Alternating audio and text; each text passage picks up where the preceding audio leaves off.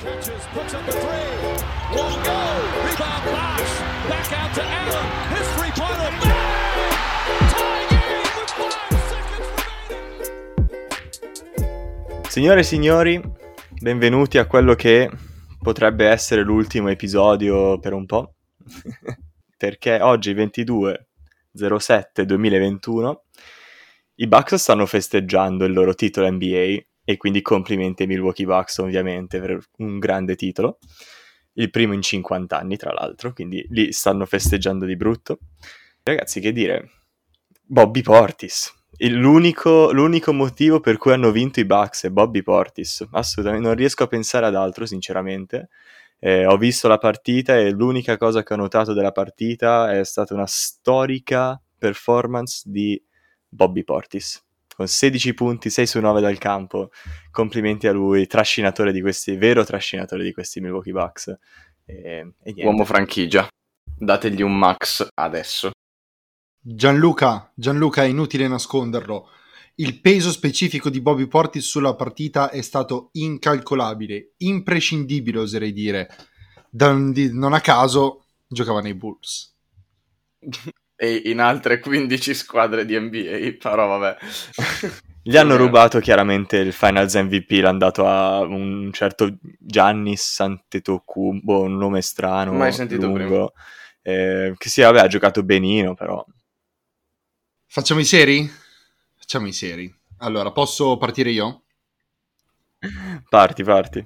Voglio, voglio fare il serio, voglio partire io, voglio innanzitutto autodenunciarmi. Perché non... Eh... Io odio i Milwaukee Bucks, mi stanno proprio sulle palle. Antetokounmpo, secondo me, eh, a quanto pare sbagliavo di molto, a quanto pare sbagliavo di molto, io lo, ritengo, lo ritenevo un giocatore sopravvalutato probabilmente non è così sopravvalutato. Non, continua a non piacermi, eh, continua a starmi sui maroni. Però, raga, ho visto gara 6 e, e quell'uomo era nella zona. Cioè, non c'è altro modo per descrivere la partita che ha fatto Giannis Antetokounmpo in gara 6. Era onnipresente, vi giuro, in ogni azione era lui il fulcro dell'attacco, lui il fulcro della difesa lo si sapeva già con Milwaukee perché Milwaukee è strutturata per essere la squadra di Giannis Antetokounmpo, ma quello che ho visto in gara 6 è ridicolo. È stato veramente fuori da, dal mondo, fuori dal mondo. Non ho altre parole per descriverlo. Assolutamente ridicolo, è proprio la parola giusta per descriverlo. 50 punti, 5 stoppate, 14 rimbalzi, 16 su 25 dal campo, 17 su 19, 17 su 19 ai liberi. Eh, ok, dai, ma dai, 17 ma, dai. ma che gli facciano il 19. Liscio, ma ti prego. 17 su 19 ai liberi. Quell'uomo era letteralmente una macchina da guerra. Ma la cosa impressionante è che quando dico che era nella zona era per queste cose qua, le 5 stoppate sono arrivate tutte in momenti clamorosi, le ha fatte tutte in modo clamoroso e fragoroso sui giocatori chiave dell'altra squadra. Quando c'era Booker che provava a tirare su di tono, bam, la, c'è quella, quel poster che è meraviglioso in cui lo cancella lì nel, nel mid-range, che è bellissimo, bellissimo. Una su Bridge che è stata allucinante, e poi liberi, raga, non so, vabbè, non, non bah, bah, basta, non parlo più, non parlo più, ho parlato troppo. Ho parlato 4 minuti io, scusate. Prego, non, non, guardarmi con quel sorrisino, Alessandro, di, di qualcosa. No, mi sto godendo un attimo il momento di, di Carlo che, che subisce guarda, guarda, questa eh, pesante sconfitta morale, morale, una grande sconfitta morale grazie a Milwaukee Bucks perché quest'anno un pochino te lo meritavi, diciamo, per altre cose oltre al basket giocato, diciamo. Però vabbè, no, scherzi a parte. Vabbè, che... Scherzi a parte, che vabbè, ovviamente eh, non, io personalmente non tifavo nessuna delle due squadre, al contrario di, di Carlo, e immagino anche Giallo, però al contrario di Carlo, sia io che Giallo mi ricordo che verso la fine della stagione abbiamo iniziato a vedere un po' i Bucks come una possibile sorpresa e um, effettivamente si sono rivelati quello che noi ci aspettavamo alla fine.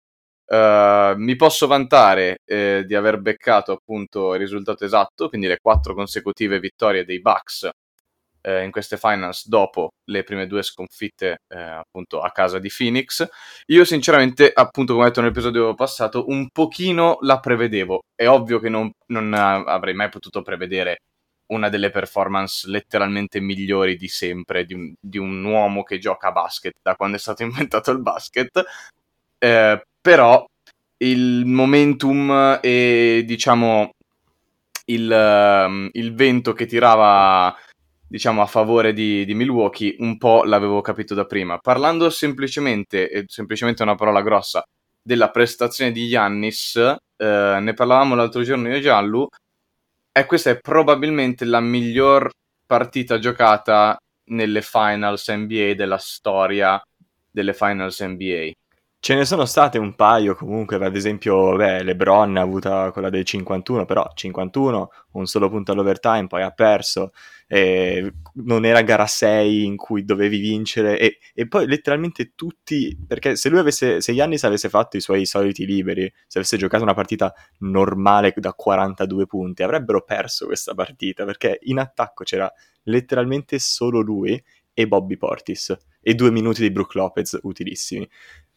E spezziamo anche una lancia in favore a Chris Middleton che ha giocato una partita, diciamo, sottotono, visti comunque gli ultimi ritmi a cui ci ha abituato in questi, questi playoff, specialmente nelle ultime due serie, barra 3, eh, e appunto eh, perché ha messo quel canestro alla fine che praticamente ha congelato la partita. Uh, l'ultimo canestro effettivamente importante di Milwaukee è stato di Middleton, tra l'altro un mid-range contestato, bello difficile, quindi complimentoni anche lui. È chiaro che rubare la scena a un cinquantello di questo tipo è, è, è, quasi, è quasi, impossibile. E, ehm, sempre parlando di Yannis, io vorrei fare una domanda anche a voi ragazzi, perché con Yannis è sempre un argomento molto difficile, perché per esempio per quanto tu possa odiare giocatori tipo Kevin Durant, Steph Curry, LeBron James, giocatori di quel calibro, quindi stiamo parlando del top del top mondiale, non puoi mai andare effettivamente a criticarli per il loro giocare a basket, perché sono tutti giocatori che più o meno in ogni categoria del gioco del basket se la sanno cavare abbastanza bene, ok? E con categoria intendo tiro dal campo, uh, andare a canestro, tiro da tre, liberi, playmaking, tutte queste cose qua, difesa, robe varie. Con Yannis ci sono argomentazioni valide per cui dici mm, non è proprio il giocatore, il prototipo di giocatore di basket che vorrei. La mia domanda però è, nel basket di oggi, che è dominato letteralmente da i big men, cioè i giocatori quelli da 2 metri e 10, 2 metri 15 e più, perché non è una sorpresa, vediamolo, Kevin Durant, quanto è alto, Jokic, Embiid, Yannis, Anthony Davis, questi sono i giocatori che stanno dominando il mondo del basket. In questo tipo di NBA è giusto criticare Yannis per le sue appunto mancanze sul parquet, secondo voi? Te, sono tutto, tutto on fire perché ho fatto questo ragionamento da solo. mi sono confrontato, vi giuro, ma mi pare tipo stamattina con me stesso, è stato proprio tipo davanti allo specchio quando esci dalla doccia, no? Che c'è tutta la nebbiolina nella stanza, era una di quelle situazioni. Ho detto, ma effettivamente questo Antetokounmpo rapportato agli altri top player dell'NBA, com'è, come, come, come possiamo, tra virgolette, categorizzarlo? Ok? Per esempio, io ho sempre trovato un peccato mortale la sua mancanza di tiro. Dal mid range non credo sia affidabile, sicuramente da fuori non lo è e questo è probabilmente il motivo. Beh, oddio, secondo me dal mid range è abbastanza affidabile, in post comunque si gira, la mette. Sì, ho capito. Beh, ma capito, post è una è cosa, mid range è un'altra. Esatto, non eh. è già più mid range quello lì, non è un... Beh, allora, la prima cosa che ho notato è che in gara 6 ha fatto una partita non da alla grande, bensì davvero è proprio centro, cioè si è comportato effettivamente come un centro. È come, è come se Shaquille O'Neal fosse un giocatore di adesso, è letteralmente stato dominante a quel punto, è, stato, sì, è assurdo, sì, sì, ma, ma, è una cosa comunque che ha diciamo scoperto nelle ultime partite, cioè questo livello di Yannis non era così prima. No. L'ha scoperto in queste ultime partite. E Giannis di adesso è totalmente un altro giocatore rispetto a quello già fortissimo che era prima. È stato veramente un'esperienza mistica.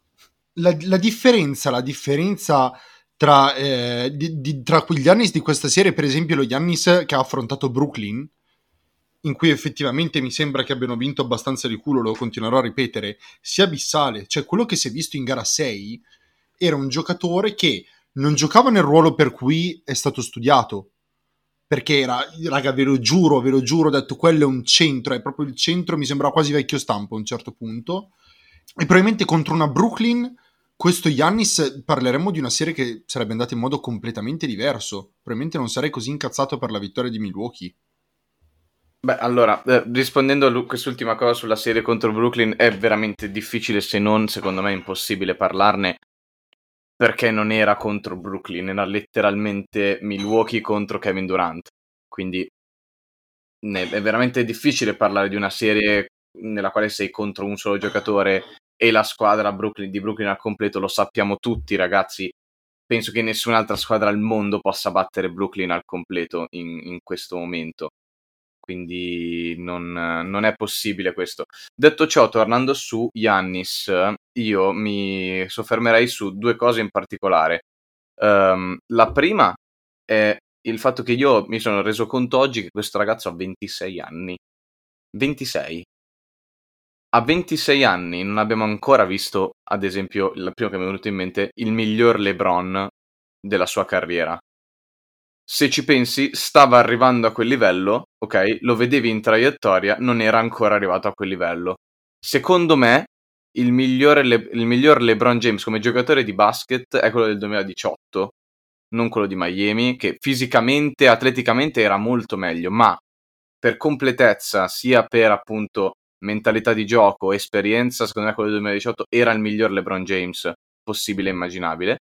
Si può dibattere su questo. Detto ciò, però, non, cioè, non va a togliere il fatto che Giannis ha 26 anni, cioè quello che mi fa più paura a me, è paura tra virgolette, in realtà sono molto, sono molto curioso di questo, cioè fin dove può arrivare questo ragazzo? Cioè quando avrà tipo 28, 29, 30 anni, che è più o meno quando raggiungi veramente l'apice del, del, del, della tua carriera cestistica.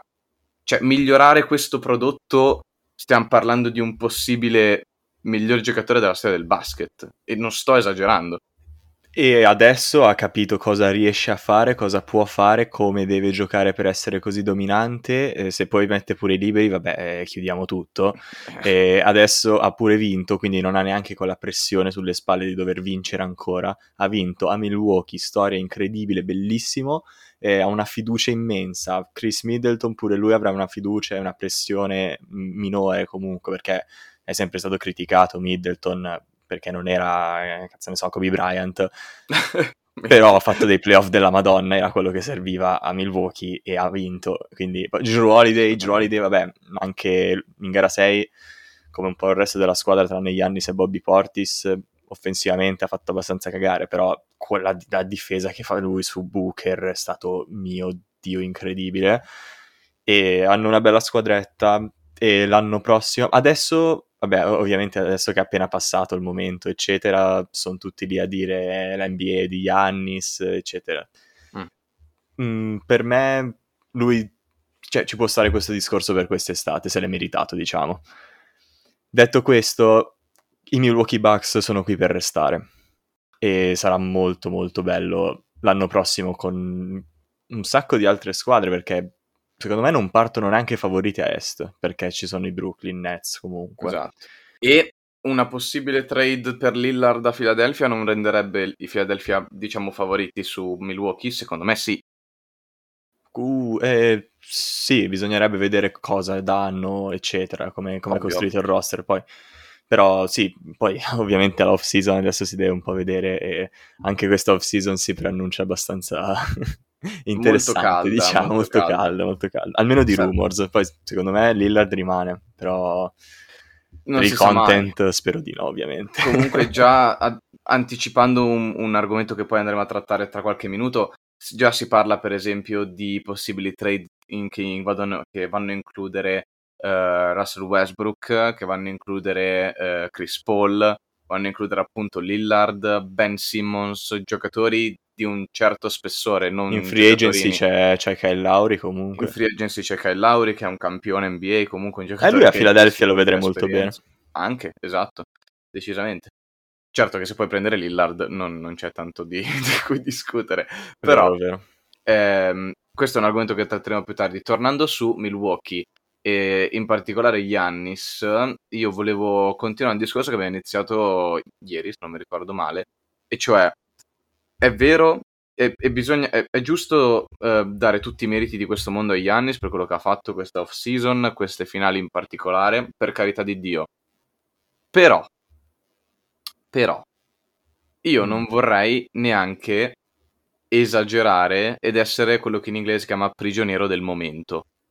Cioè, cosa vuol dire? Prigioniero del momento è quello che magari va a ehm, costruisce delle iperbole su eh, avvenimenti appena accaduti senza rendendosi conto della realtà dei fatti e magari di quello che è accaduto pochi giorni fa, anni fa, mesi fa in generale. Quindi volevo fare appunto, volevo farti questa domanda perché? Perché comunque, per quanto appunto bisogna fare i complimenti, è innegabile che Giannis e, e i Milwaukee Bucks abbiano vinto un campionato con eh, diciamo delle botte di culo non da poco, specialmente appunto contro Brooklyn, contro anche gli stessi Atlanta Hawks, per quanto possa far ridere, comunque Trae Young, eh, il miglior giocatore, si è rotto durante quella serie e non ha praticamente più giocato quella serie fino alla fine e non era lo stesso giocatore.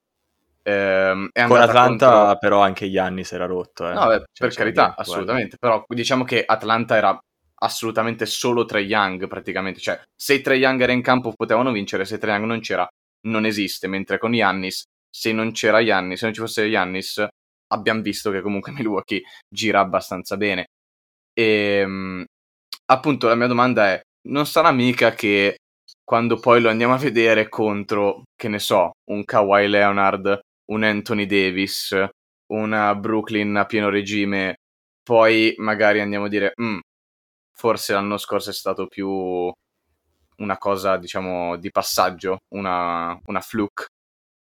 Beh, eh, bisogna dircelo chiaramente, questo rischio c'è, però no, secondo me no. Ehm, avevo paura di vedere un campione NBA che non sentissi come campione NBA, però secondo me questi Bucks li sento proprio come campione NBA, hanno, non so come dire, proprio l'aura, l'aura che emanano. Ma sono la squadra più forte in NBA? Mm, probabilmente quest'anno Brooklyn era anche più forte, sicuramente. Mm, poi bisogna comunque giocare le partite e vedere come va. Detto questo, sicuramente Brooklyn anche l'anno prossimo partirà favorita, magari i Lakers pure.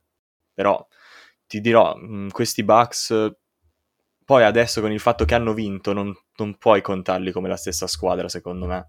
Eh, con un anno in più, consapevolezza.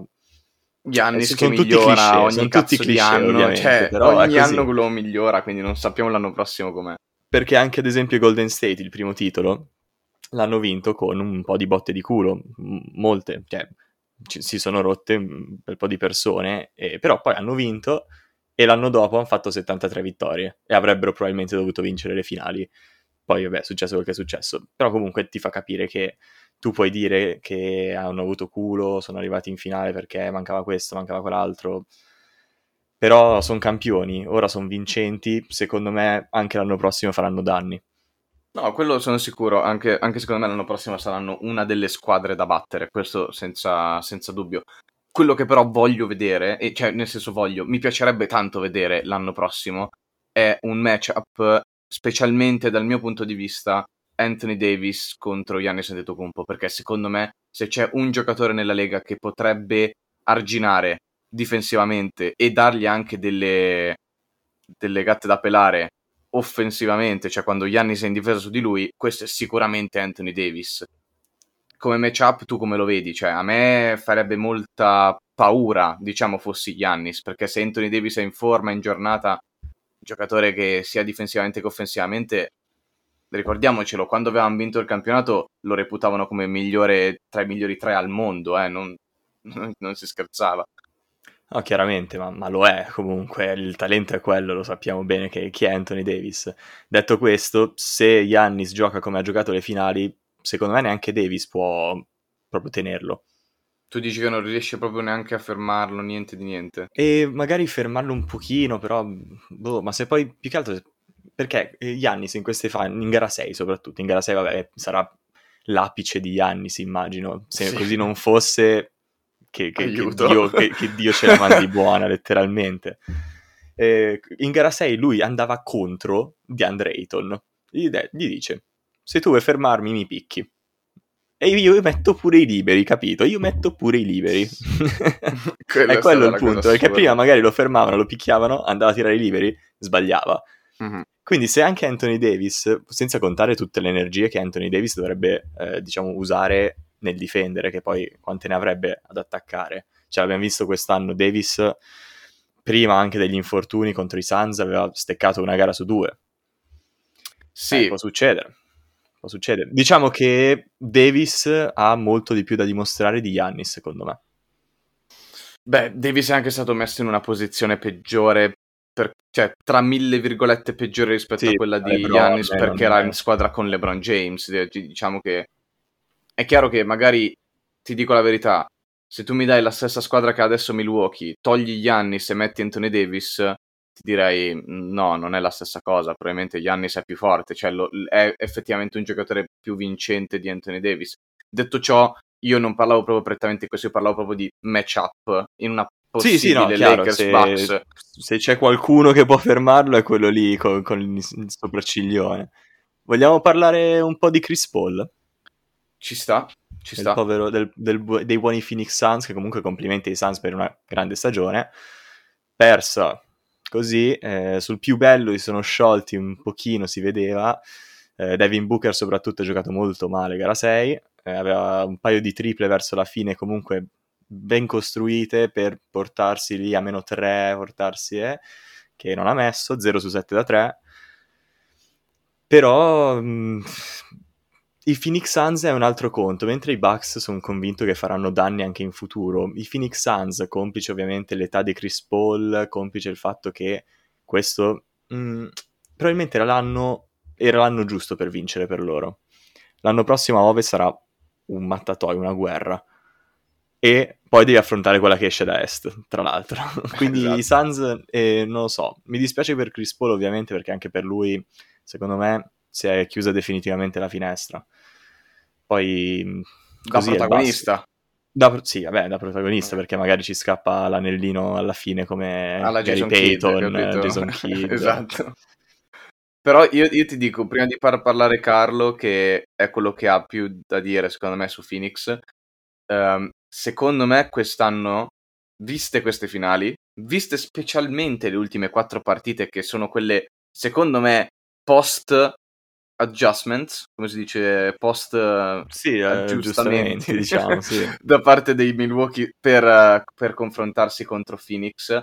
Uh, secondo me si è proprio visto che quest'anno è stata un'immensa botta di culo per i Phoenix Suns di arrivare alle finals. E non lo dico con alcuna cattiveria, ma lo, lo dico proprio sì, perché secondo me è un dato di fatto.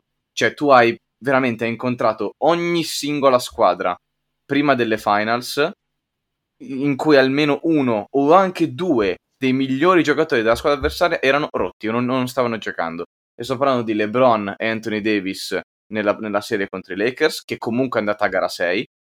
Sto parlando di Jamal Murray e di Michael Porter Jr., due giocatori fondamentali di Denver che ovviamente avrebbero cambiato la serie contro, contro Phoenix. Ci tengo a ricordare che in una partita Nicola Jokic ha fatto un 30-20-10 e hanno comunque perso, quindi diciamo che era, era, veramente quasi impossibile perdere quella serie da parte di Phoenix. E l'ultima al, al Western Conference Finals contro i Los Angeles Clippers senza il loro miglior giocatore, cioè Kawhi Leonard, per nessuna partita di quella serie. Quindi è, secondo me è proprio, è, non, è cattiveria, è stata un'immensa botta di culo e dovevano sfruttare questa, questa stagione per riuscire a portare a casa un titolo. Sono andati molto vicini, onore a loro, però la loro finestra si chiude qua. Cioè, non hanno una squadra competitiva abbastanza con le altre. L'anno prossimo, raga, ci sono gli Warriors con Clay, ci sono i Lakers che hanno tutti questi mesi per ripigliarsi e magari prendono uno tra Westbrook, Chris Paul o chissà chi. Ci saranno i, i Clippers appunto a, a, pieno regime. i Nuggets che sono ancora più forti, Utah che a me interessa molto come squadra, secondo me l'anno prossimo potrà confermarsi.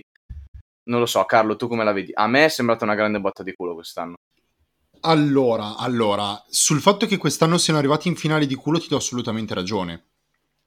Cioè, è come hai detto tu, hanno trovato tutte squadre a... come si dice, raga? A mezzo termine? Come si dice? A, insomma, me- mezze rotte, ok, no? hanno trovato tutte squadre molto poco sane. Okay. Eh, in particolare mi ha fatto impressione la serie con i Clippers in cui Paul George è tornato diciamo essere il Paul George che ci interessa ed è riuscito a dargli fastidio nonostante sulla carta dei Clippers senza Kawhi Leonard non dovrebbero nemmeno essere considerati come credibili. Però ti dico, però ti dico, sono arrivati quest'anno in finale, ma credo che tutto il fattore culo in realtà sia molto più collegato al solo Chris Paul. Perché eh, io probabilmente sono anche di parte nel parlarne perché da inizio anno che lo dico, io sono molto innamorato di 4 dei 5 Phoenix Suns. Io impazzisco per Booker, Ayton, Bridges, Crowder, me Chris Paul non riesce a stare simpatico. Poi quest'anno è capitato nella squadra che mi piaceva, quindi ho mandato sicuramente giù più facilmente la pillola amara. Io vi dico, simpatico secondo me la questione... Non, è Chris... non è simpatico. No, no, infatti, no, no, no, no, no, no, no, no, no, decisamente no eh, la, um, come, come, vi dicevo, siccome il fattore culo è stato per Chris Paul, perché secondo me una squadra in cui Ayton, per esempio, è giovanissimo, è più piccolo di noi tre per dire, una crescita di Ayton, secondo me, per come ha giocato quest'anno e per come si stava comportando, è inevitabile e diventerà anche lui uno dei centri dominanti come quelli che ci sono adesso. Diventerà forte come Antetokounmpo? Non credo proprio. Però sicuramente potrebbe essere uno di quelli che dice Antetokounmpo non ho paura al 100% di sfidarlo. Ok? Lo stesso vale per Booker. Booker è un giocatore per cui stravedo, stravedo.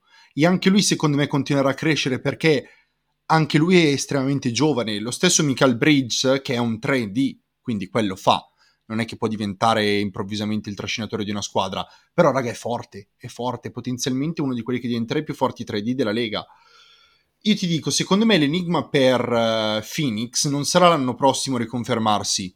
Non credo sia una cosa fattibile. Secondo me quello che deve fare Phoenix è magari avere, o provarci perché ci devi provare, ma probabilmente devi trovarti un altro playmaker, ok? Non forte come Chris Paul perché è fortissimo, però che possa entrare nel discorso e che ti faccia girare la palla così e che quindi ti renda ancora credibile quando tutti i tuoi giovani sono cresciuti io ti dico, siccome il uh, Phoenix, per come la vedo io, quest'anno gli è andata di culo perché sono tanto giovani e non dovevano arrivare lì. Però se me lo dici tra due o tre anni dove sono, io non faccio fatica a immaginarli ancora alle finali. Velocemente, i Phoenix Suns, cosa fareste? Perché loro hanno un sacco di rinnovi da fare. Mi sembra ci sia quello di Bridges e quello di Ayton, soprattutto. Cameron Payne. Cameron Payne pure, vero? Forse, che tra l'altro sarà interessante quanto prenderà. Eh, esatto. Ce lo vedo lontano da Phoenix, sinceramente, perché l'owner dei Phoenix Suns non ha esattamente un grande, una grande cronologia, diciamo, una grande storia per quanto riguarda spendere anche con squadre vincenti. Cioè, quello che ha tenuto m- molto indietro ehm, quei Phoenix Suns di Nash era anche quello. L'owner non era disposto a spendere i soldi, andare in luxury tax per continuare a vincere con Chris Paul che ha 37 anni. Ne compie 37 quest'anno. Ne compie 37 quest'anno Chris Paul. Mm, lui chiede 3 anni, intorno ai 100 milioni immagino. Cosa fai? Glieli dai? Io lo farei molto in breve in realtà. Prima confermi Ayton, subito dopo confermi Bridges e subito dopo Quello confermi sicuro. Paul. Secondo me con loro tre ci stai dentro. Cameron Payne se vuole andare da un'altra parte che vada eh, Chris Paul lo rinnovi perché ti ha portato lì dopo tantissimo tempo, perché ti dà un'esperienza allucinante al roster, però inizia a guardare anche fuori. Cioè, se al terzo anno di contratto lo spedisci da un'altra parte... Ma il punto è so, dove secondo... arrivi con Chris Paul. Cioè, sei veramente da convinto... nessuna parte. E più che altro, anche un altro punto è cosa trovi di meglio in realtà di Chris Paul, è quello che è. Tradina Chris Paul Ben Simmons, ragazzi? Attenzione, attenzione. attenzione. eh, no, no, non credo, non credo sia azzeccata, però secondo me, non dico adesso, ma i giovani che stanno crescendo puoi trovarne qualcuno che non sia Chris Paul, chiaramente, però secondo me puoi trovare un ottimo rimpiazzo nel ruolo di guardia, nel ruolo di play.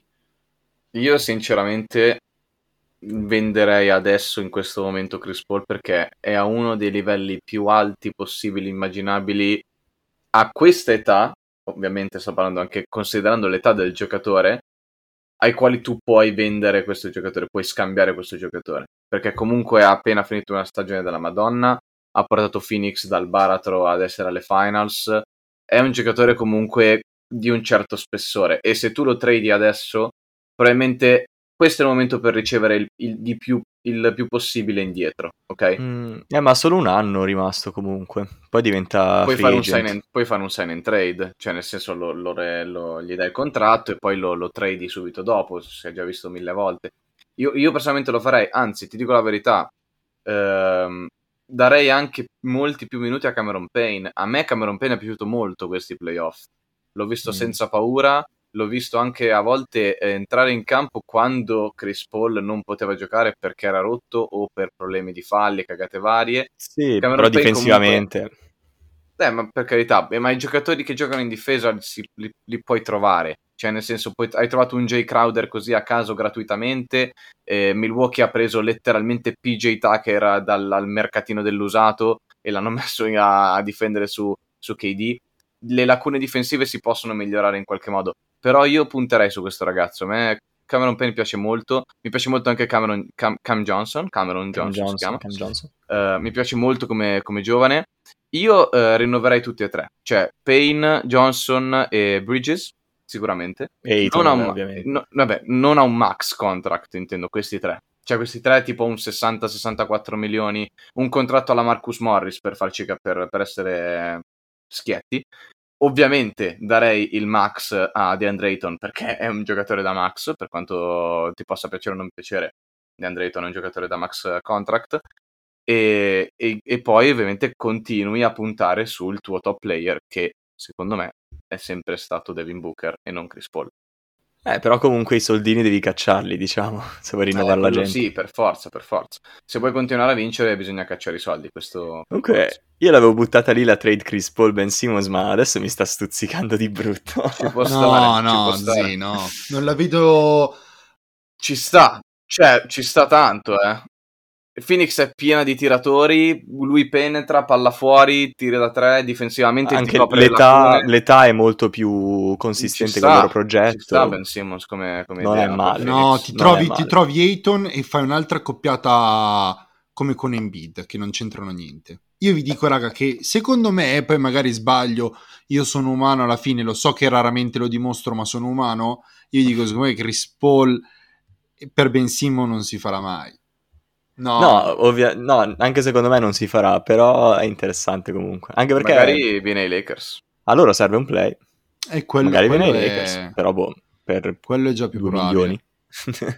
I Lakers ho letto che se quando traderanno per qualcuno e stanno provando a tradare sia per Westbrook che per Chris Paul, il loro pacchetto comprende giocatori comunque del, di, del calibro tra, tra mille virgolette di Dennis Schroeder, Kyle Kuzma e, wow. no, vabbè, e, qui, e, il giocatore che interessa nelle trade è Taylen Horton Tucker, che comunque è visto molto bene da, da molte squadre NBA, vista la giovane età e quello che ha dimostrato. Quindi, que- e ovviamente poi metteranno qualche altra cazzo di pick, robe varie. Non so neanche se ne abbiano, però, dopo la trade di Davis. Se, se io chi prenderei se fossi in Phoenix? Chi proverei a guantare? Proverei ad andare a bussare agli Spurs per magari mettergli lì Chris Paul e dici mi dai Murray? Murray. Ma perché dovrebbero farlo gli Spurs? Gli Spurs secondo me quest'anno vendono sia Murray che White perché non, eh, non sono non, perché non saranno il centro del loro progetto. Cioè, non credo possano e vogliano abbiano tempo e sbatti costruire un progetto intorno a loro due. Mm. non lo so Comunque, no. ragazzi, io vi devo salutare perché devo andare. Quindi dobbiamo fare i nostri e Salutiamo tutti quelli che ci hanno ascoltato in questi ultimi mesi. Grazie veramente. E torneremo immagino di prima. a stati inoltrata magari con, parlando di free agency eccetera eccetera ce n'è di roba da parlare comunque devo preparare lo specialone di un'ora del draft? Di monologo sul draft lo devo fare? se, vuoi, se, vuoi, farlo, me lo mandi, te lo... preview, preview andata. Non è un addio, è un arrivederci. Quindi grazie a tutti e grazie. per una bella e particolare, molto particolare stagione NBA e sì. prima stagione di Corner 3 Podcast. Grazie ancora, veramente. Corner 3 come Carlo? Con un... Si scrive Corn 3R3, Corner 3 con un 3 al posto della E. Mamma raga, era un po' che la dicevo. Perfetto, raga, mi sta venendo il magone, mi sta venendo il magone. Esperienza magica, hype... ragazzi, è stato bellissimo. Sì. Grazie a tutti. Sì, sì, sono in hype per la prossima stagione. Ops, spoiler. Concludiamo con un buon NBA. Buon NBA, ragazzi. Buon NBA.